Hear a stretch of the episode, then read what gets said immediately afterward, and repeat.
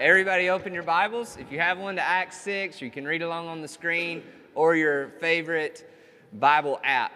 These next two weeks are going to be a little different. I'll tell you what we're going to be talking about, and hopefully that doesn't cause you to feel like you're about to be bored to death, because I don't think you will.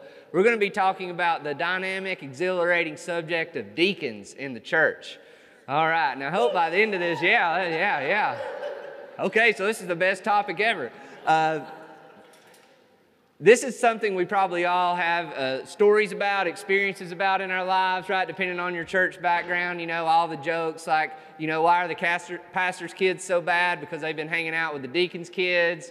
Or, you know, you say the deacon, I want you to be my pallbearer when I die so you can let me down one more time you know, and all, all, the, all the various things that are said over and over again. But I hope as we go through these next two weeks that we will see that it's really not a trivial thing and it's not merely a traditional thing, but it's actually something that we need to do as we grow as a church.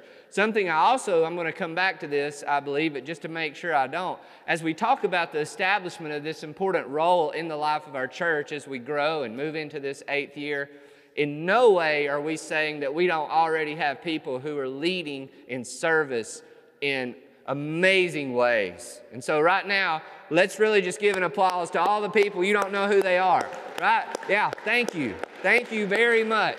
So, so in no way here, this is a message that's saying, like, we need people to do stuff because nobody's been doing anything. It's the exact opposite.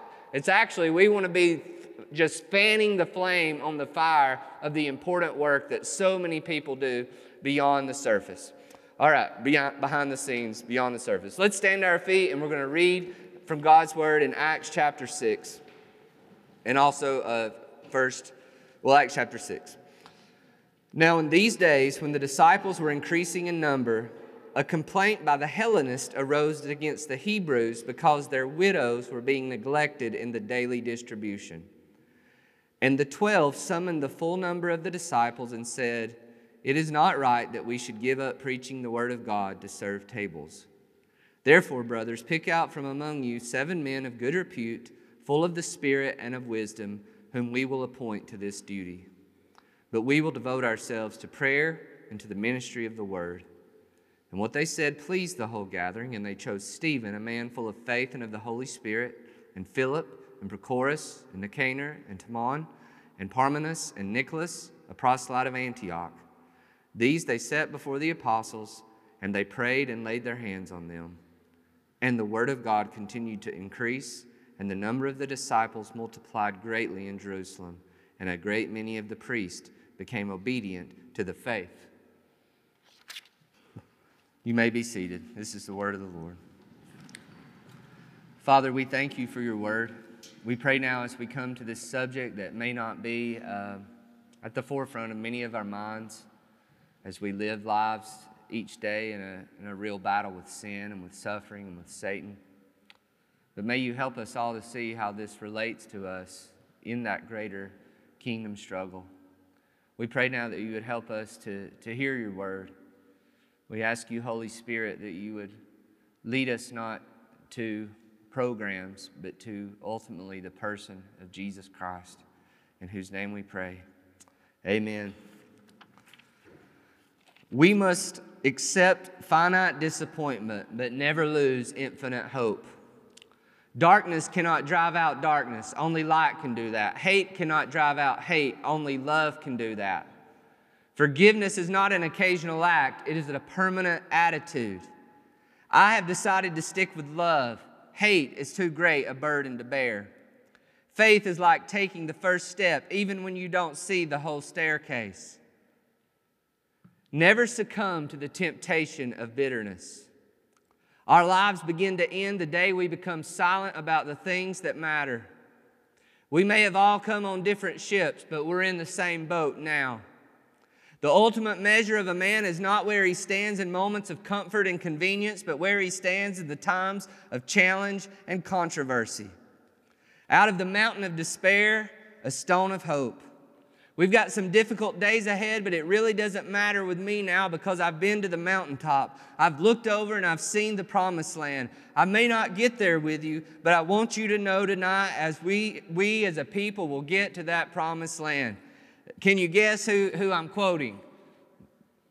Martin Luther King Jr., right? Tomorrow's the day we, we note this. And when we think about him, we think of this man, this imperfect leader, but who helped our country move forward in civil rights and loving our African American neighbors. And we know his name. But do you know names like this? Ralph Abernathy, Fred Shuttlesworth, Joseph Lowery, Stanley Levinson, Ella Baker, Brother T. Jemison, Wyatt T. Walker, Dorothy Cotton, Bernard Lafayette, Bernice Robinson, Septima Clark, Brother C.T. Vivian, and you may know this name, Mahalia Jackson. Who are all these people? These are people who were lead servants in the fight for civil rights. Names that we might not all know, but names were they not at work, a speech would not have went anywhere. Clever sayings, persuasive meetings are all important. But it takes people who are working behind the scenes to execute the vision, the mission, to make things happen. We as a people and we as a church can often overemphasize or exaggerate the importance of being the people who are up front, being the people who are speaking, being the people who are seen, and miss the indispensability and the deep importance of those who serve. But also the deep importance of having people who are the leaders of those who serve, who we might call lead servants, and who I think the Bible says fulfill this office we know as deacon. Again, many of us may have our deacon stories. We may think of a board of directors who holds the pastor accountable. We might think of a group of old men, if you're like me growing up, who smoke in between Sunday school and the regular service out on the front stoop, and people who make sure that the, the building stays clean. And it's a mix of these things. But in the scriptures, we're called to see that the role of deacon is a strategic and important role to the mission. And if we want to grow and execute the mission of God's kingdom, then we have got to faithfully engage the ministry of God's deacons. Now, where do we see this from the text? How do we see this growing? We're going to come back to, to Acts 6 and some of the interpretive difficulties around making this connection. But if we want to execute God's mission, by engaging the ministry of God's deacons, the first thing we have to do is expose the problems that the absence of deacons, that the absence of lead servants brings. Notice verse 1. In these days, the disciples were increasing in number. This is a time in the life of the history of the church where the church is growing. The church is thriving. The Spirit of God has descended upon the people of God. The Word of God is being proclaimed, and thousands of people are coming to know Jesus as the Messiah, the long awaited King of Israel. And way that we might distinguish, call this is it's, it's organic growth. There is no plan. There are no structures. The church is a new baby and it is growing and it is amazing and it is exciting. It's what we pattern a lot of the way we talk about our church, right? We want to be like an Acts 2 church, right? We're not only gathering together in, in, in large gatherings and hearing the word, but we're going into our homes and we're sharing that word together. We're inviting the outsider in so that they might get on it, and more and more people are coming that need to be served. It's amazing. One commentator says, though, how is the work going to go when the family is double the size you expected to be? You're like a parent who said, Oh, we're having a baby, and all of a sudden you find out we're having twins, or we're having triplets, or we're having quadruplets. baby heard that. it changes things. And so we see that God's church now faces threats. Continuing in verse 1, it says, A complaint by the Hellenists arose against the Hebrews because their widows were being neglected in the daily distribution. So, if you were following the book of Acts, we see there's already been some threats, right? There's the threat of persecution, and there's also been the threat of deception or dishonesty with, with Ananias and Sapphira lying about their giving. And here comes a new threat a threat we might miss, a threat of disorganization. And it begins with a threat here that causes disunity. We see here that the Hellenists are murmuring. It says complaint. If you were to translate this in original language, it's grumbling. If you know your Old Testament, you're click back into the story. This is not the first time that there's been grumbling and murmuring. And, and for, uh, to maybe impress my fancy English teacher wife, it's, it's onomatopoeia. Am I saying that right? Right? So, like swoosh basketball, right? Like a word that says it. This word is onomatopoeia, right? It's murmur, like murmur, murmur, murmur. Just think there's people murmuring, right? So we want to be like an early Acts church, but already in the early Acts church, there's people walking around murmuring. And there's disunity that's growing because organically things are going well in some ways, but now organically there's weeds growing.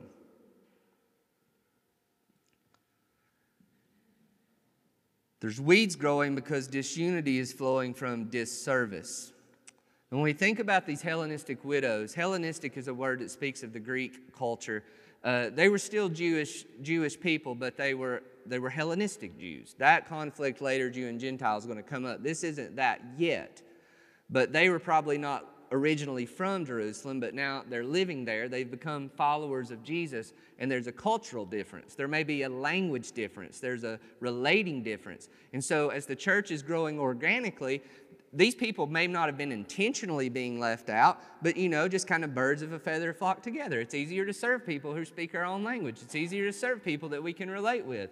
And so the, the Jewish widows are getting better service. And it's causing disunity, it's causing disservice. And then in verse 2, we see it's causing distraction. The 12, the apostles, summon the full number of the disciples, and they say it's not right that we should give up the preaching of the word of God to serve tables. What does this mean? Murmuring, complaining, disunity, disservice. The organic reaction was, you guys should take care of this. You're the leaders, you're the apostles. And so now, all of a sudden, the apostles who want to be focused on the proclamation of the word, it's not, it's just not just preaching a Sunday sermon, but it's a ministry of the word in the congregation, a ministry of evangelism. Now, all of a sudden, they're handling conflicts all the time. Conflicts that are caused because there's not really good systems to make sure everyone is cared for well. And what this leads then is a detour from the full scope of the mission. It's not that doing this was important and doing this was not important. It's just that everybody's kind of doing everything. And as the old saying goes, everybody's business is nobody's business. How could the church, one commentator says, win the war for souls if there were wars within her walls? Think of this. I, I, shared this at a members' meeting recently as we began to talk about this. You could be one of the most loving parents in the history of the world, or a loving parents, and you could have all the fun in the world, right? And you could welcome all the kids into your home. But if you don't have the plan to pay the light bill, then guess what happens? You're going to walk in the house one day and you're not going to be able to use the stove.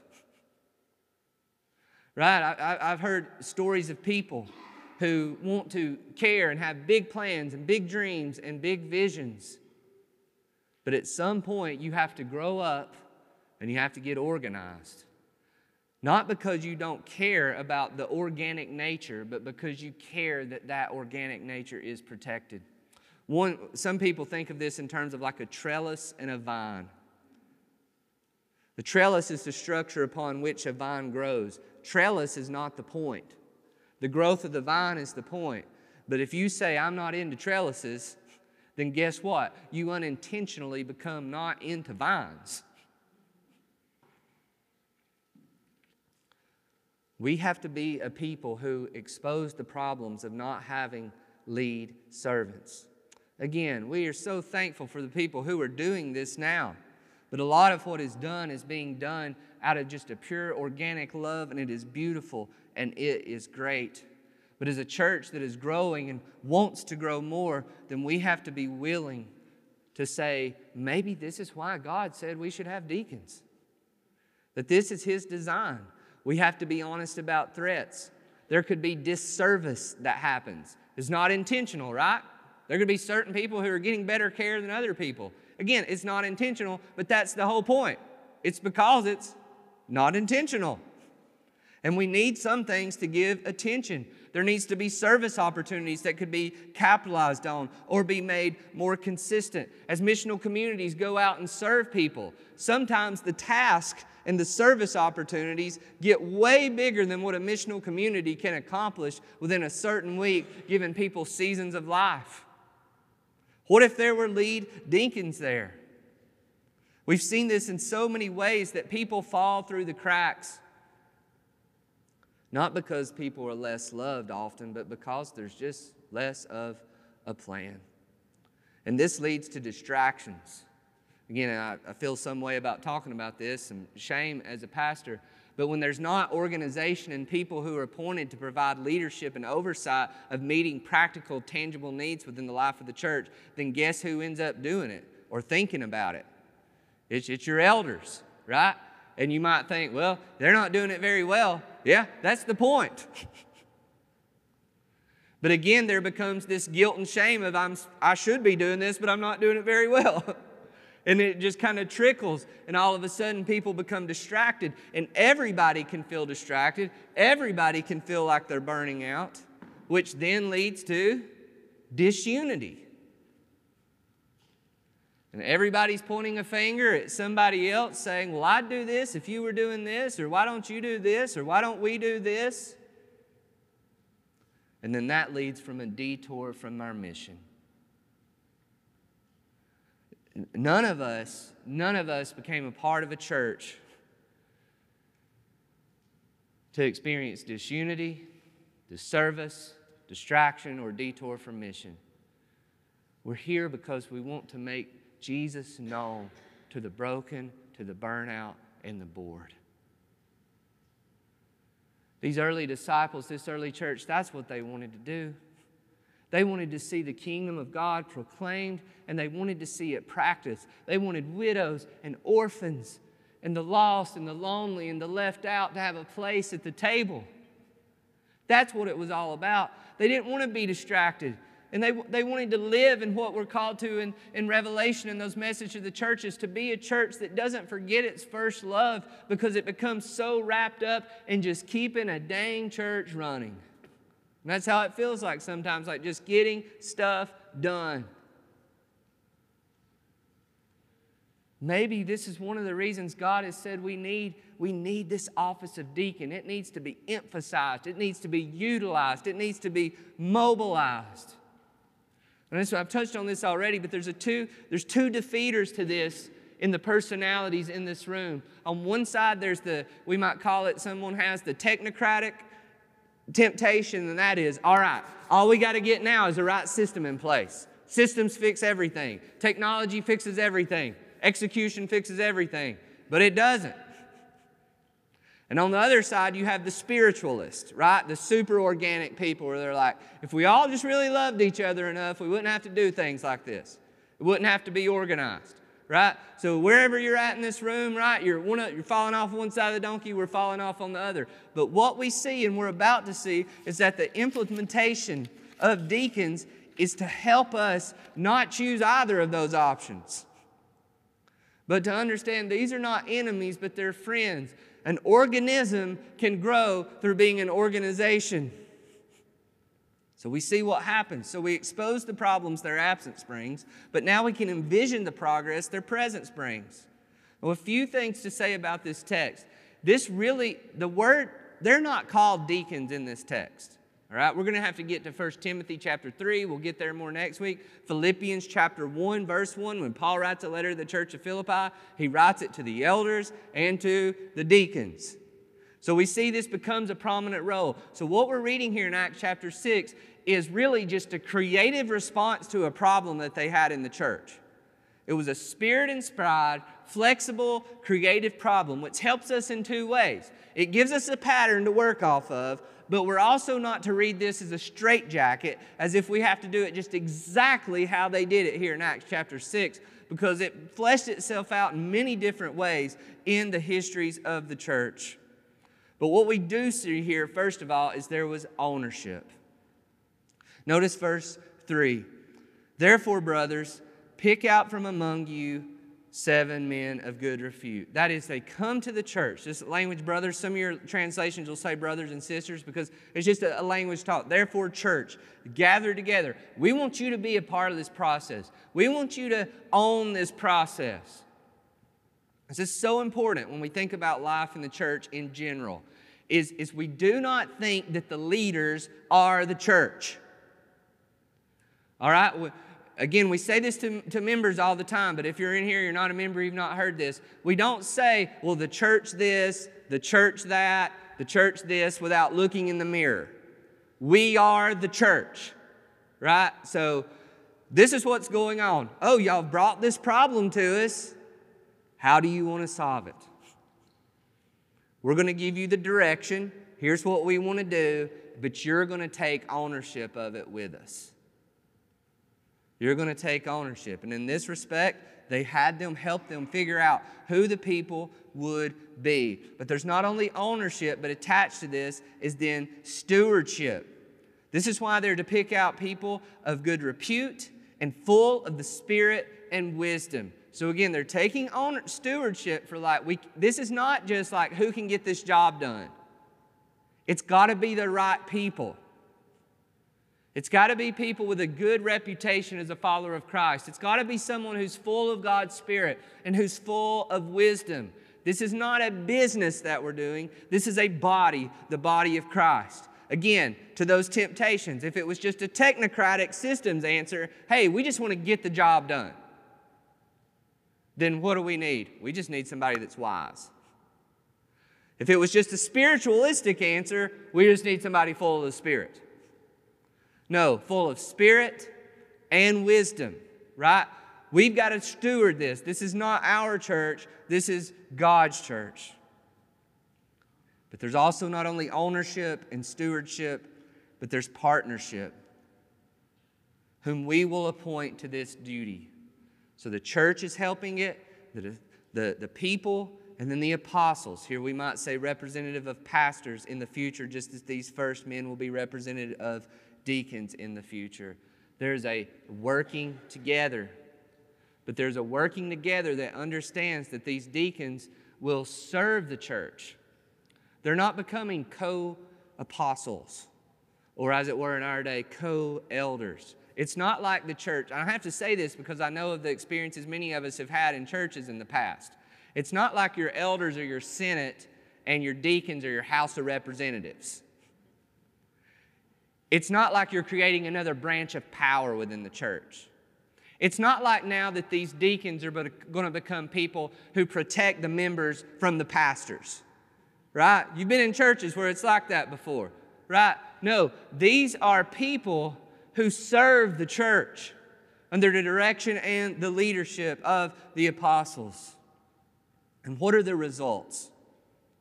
Notice verse 4 we will devote ourselves to prayer and to the ministry of the word. Once lead servants who are in place who provide not only the doing of the ministry, but the administration of the ministry. And that's so important. These lead servants aren't doing it all, they're just doing it. Then the, the people who have the gifts of speaking in the ministry of the word in evangelism are freed up to do that, to devote themselves to the prayer and to the word. There's a second result there's increased fellowship. Notice verse 5. It says, and what they said pleased the whole gathering. Gathering of who? The Jewish Christians, the Hellenist Christians. There's now unity that comes because people are like, well, we don't have to just murmur in the background. There's a plan. This has been talked about to everybody. It's not going to fix everything, but there's increased fellowship. So, increased focus, increased fellowship but there's also an increased fit. And we may not see this unless we pay close attention. It says it pleased the whole gathering, and they chose Stephen, Philip, Prochorus, Nicanor, Timon, Parmenas, and Nicholas. Now, where do we get increased fit by this? All of those names are Greek names. Now, why do you think all the people who chose were Hellenistic or Greek? Because that's where the pinch point in the problem was. Right? we need to get people who have a real connection to the issue. Again, this is not about just getting a job done, this is about who cares. Who really cares? Who cares? Who's the fit? Who's gifted? Who's full of the Spirit? So there's more people, acts, gifts activated within the church. And then the last result we see in verse 7 and the word of God continued to increase, and the number of the disciples multiplied greatly in Jerusalem, and a great many of the priests even became obedient to the faith. So there's increased focus, increased fellowship, increased fit, and increased fruit versus being detoured from the mission, where now all of a sudden the church that was supposed to be about mission becomes a church that's just about maintaining unity and maintaining services instead of using seeing that all of that should be serving the greater mission. And now it happens. There was a bottleneck in the mission of god's people that needed to be opened up. You know a bottleneck it's coming here it's flowing and now all of a sudden it's getting stuck because of this issue and so through the creativity of the spirit and the leadership of god's people it opens up now so that the word goes forward uh, one of, one of our, our leaders in the Soma family of churches, he tells a story of this sort of bottleneck situation. I'm probably getting it wrong, and if I get it wrong, just say, well, that's a pastor getting it wrong again. Is in a church that, that he was in, it was not a, a church like ours with uh, calling things missional communities, but with small groups, life groups, whatever you want to call them. And they were seeking to serve neighborhoods like ours seek to serve. But one of the things is, and many of us know this in our missional communities, when we seek to serve at a park, sometimes it can feel like, wow, there's so much serving that needs to be done. There doesn't always feel like there's a lot of space for doing some of the other things that need to be done. And so he became the, uh, the deacon of the chuck wagon. What the chuck wagon was is he drove this thing that had this big grill on it, and he would come and deliver this thing to the missional community, as it were, whatever it was called, that was doing this work, and he would make sure they had everything that they need. So there would still need to be people who needed to be who needed to serve and who needed to do work, but there was this great assistance because there was this bottleneck that showed up and said, "Wow, man, it would be really nice if the church was organized to have a lead servant who could make sure that this happened so that we could focus on the reason that we want to be here, which is connecting with and loving people. Now, that's just one example. Another example I've thought of that has nothing to do with deacons is think about the paralytic that Jesus held, Jesus healed, that his friends let him down through the roof. Now, if you read that story, what's always amazing to me is it says, when Jesus saw their faith, he healed the man. And that always makes me scratch my head, right? When Jesus saw their faith, he healed them. Well, these, these guys had a lot of faith, but what did they have to do? They had to figure out how are we going to get our buddy to Jesus? They had to come up with a plan, right? We're going to climb on the roof and cut a hole in the roof and let him down. Now, that's a wild plan. That takes some logistics, that takes some work.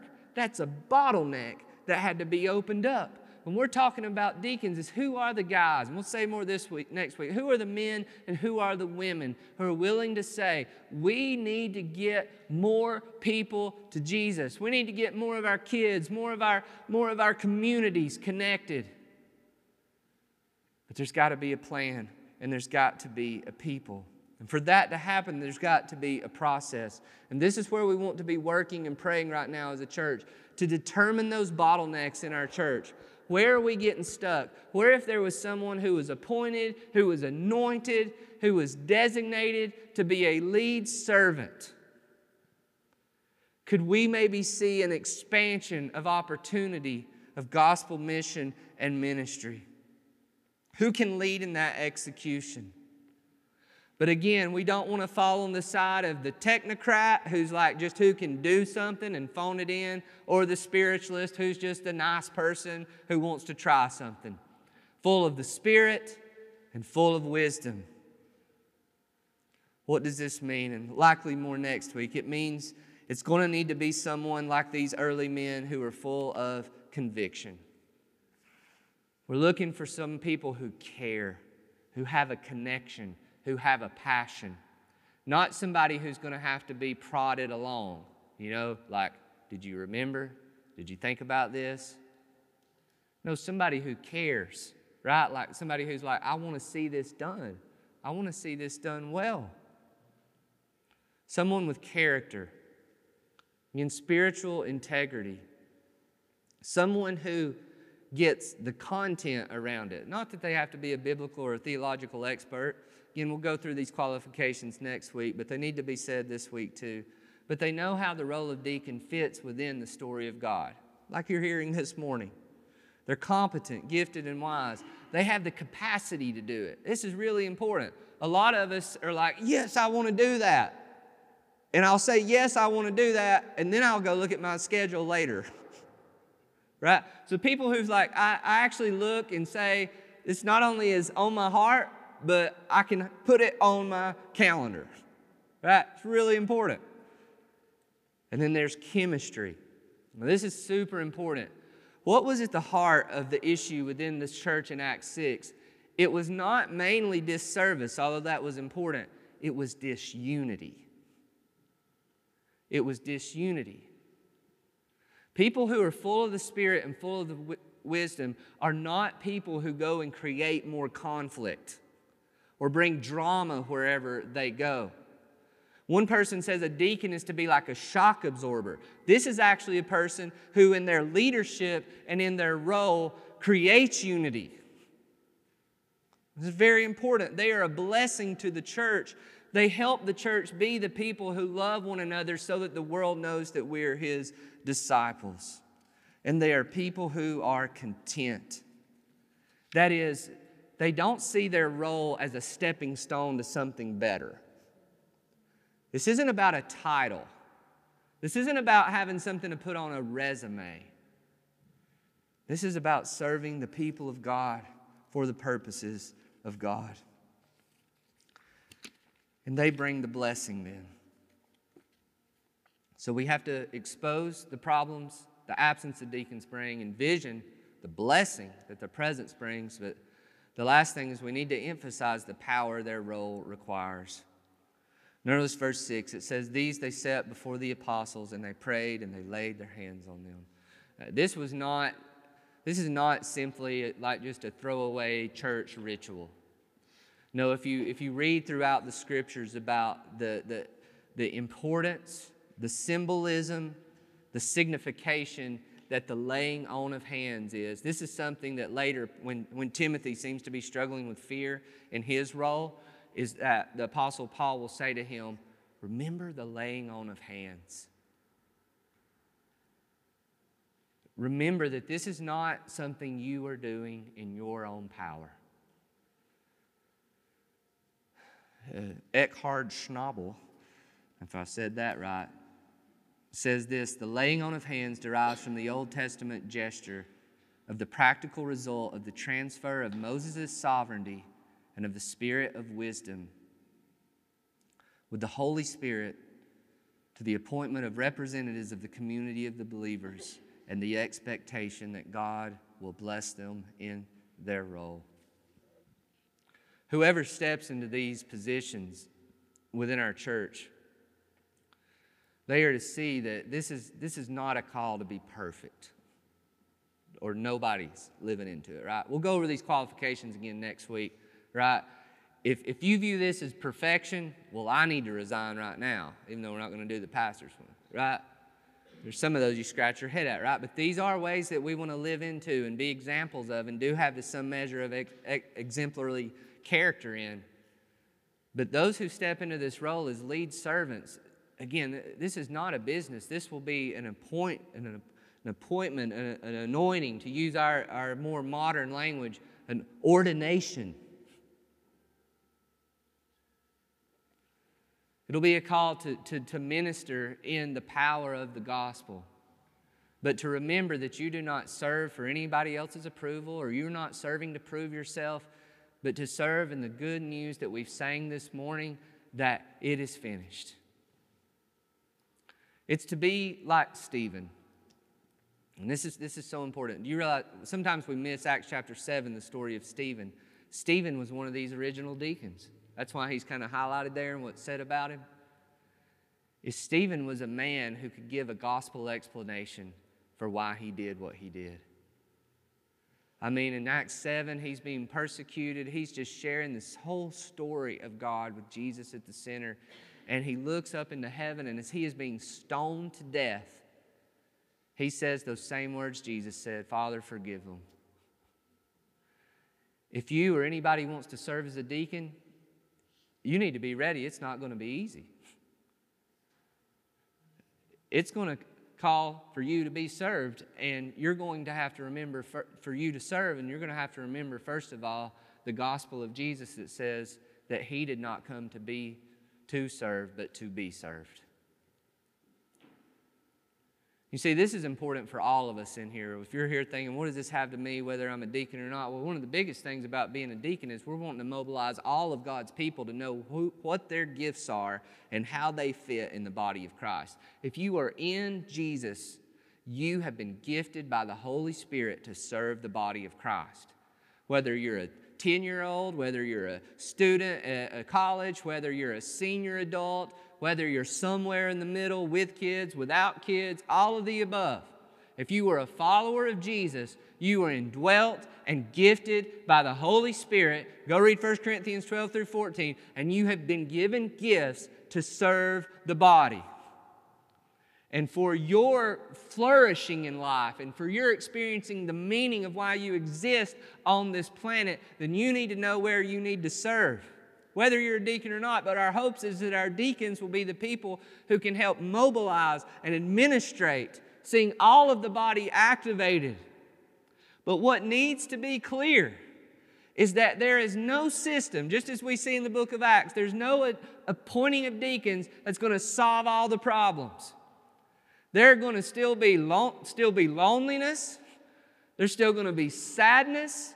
There's still going to be times of disunity. There's still going to be times of disservice. There's still going to be times of distraction. And there's still going to be times when we're detoured from our mission. And if we think having deacons is a silver bullet that's going to get rid of all that, then we're all just going to set ourselves up for another season of disillusionment. Deacons will serve all those things, but there is only one thing, only one person who is the power for us to move forward on mission as a church, and that's Jesus. He came not to be deaconed, but to deacon, to serve. And if we want to serve, then we first have to be the people who humble ourselves, like he called Peter to, to let him serve us. If you go forward to serve other people because you think, I'm going to get this payback of applause or appreciation or approval, all that's well and good, but if that's your reason, you will not endure. And you will not be able to say, like Stephen, I see Jesus. And that's enough.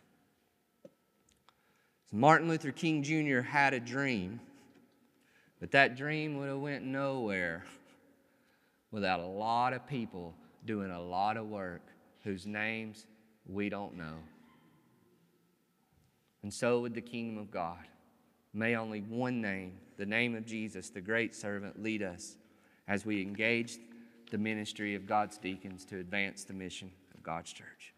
Father, we thank you this morning that you brought us here. Uh, we confess, as just shared, that there is no program, there is no plan that is our hope, but Christ alone. And as we come now to the table, may we reflect on how you may be calling us to serve, whether as a lead servant or just in some way in the body and to the world. But above all, may we, may we just reflect on how sacrificially you've served us. And may out of that freedom, might we find where you want us to be on your mission. In Jesus' name, amen.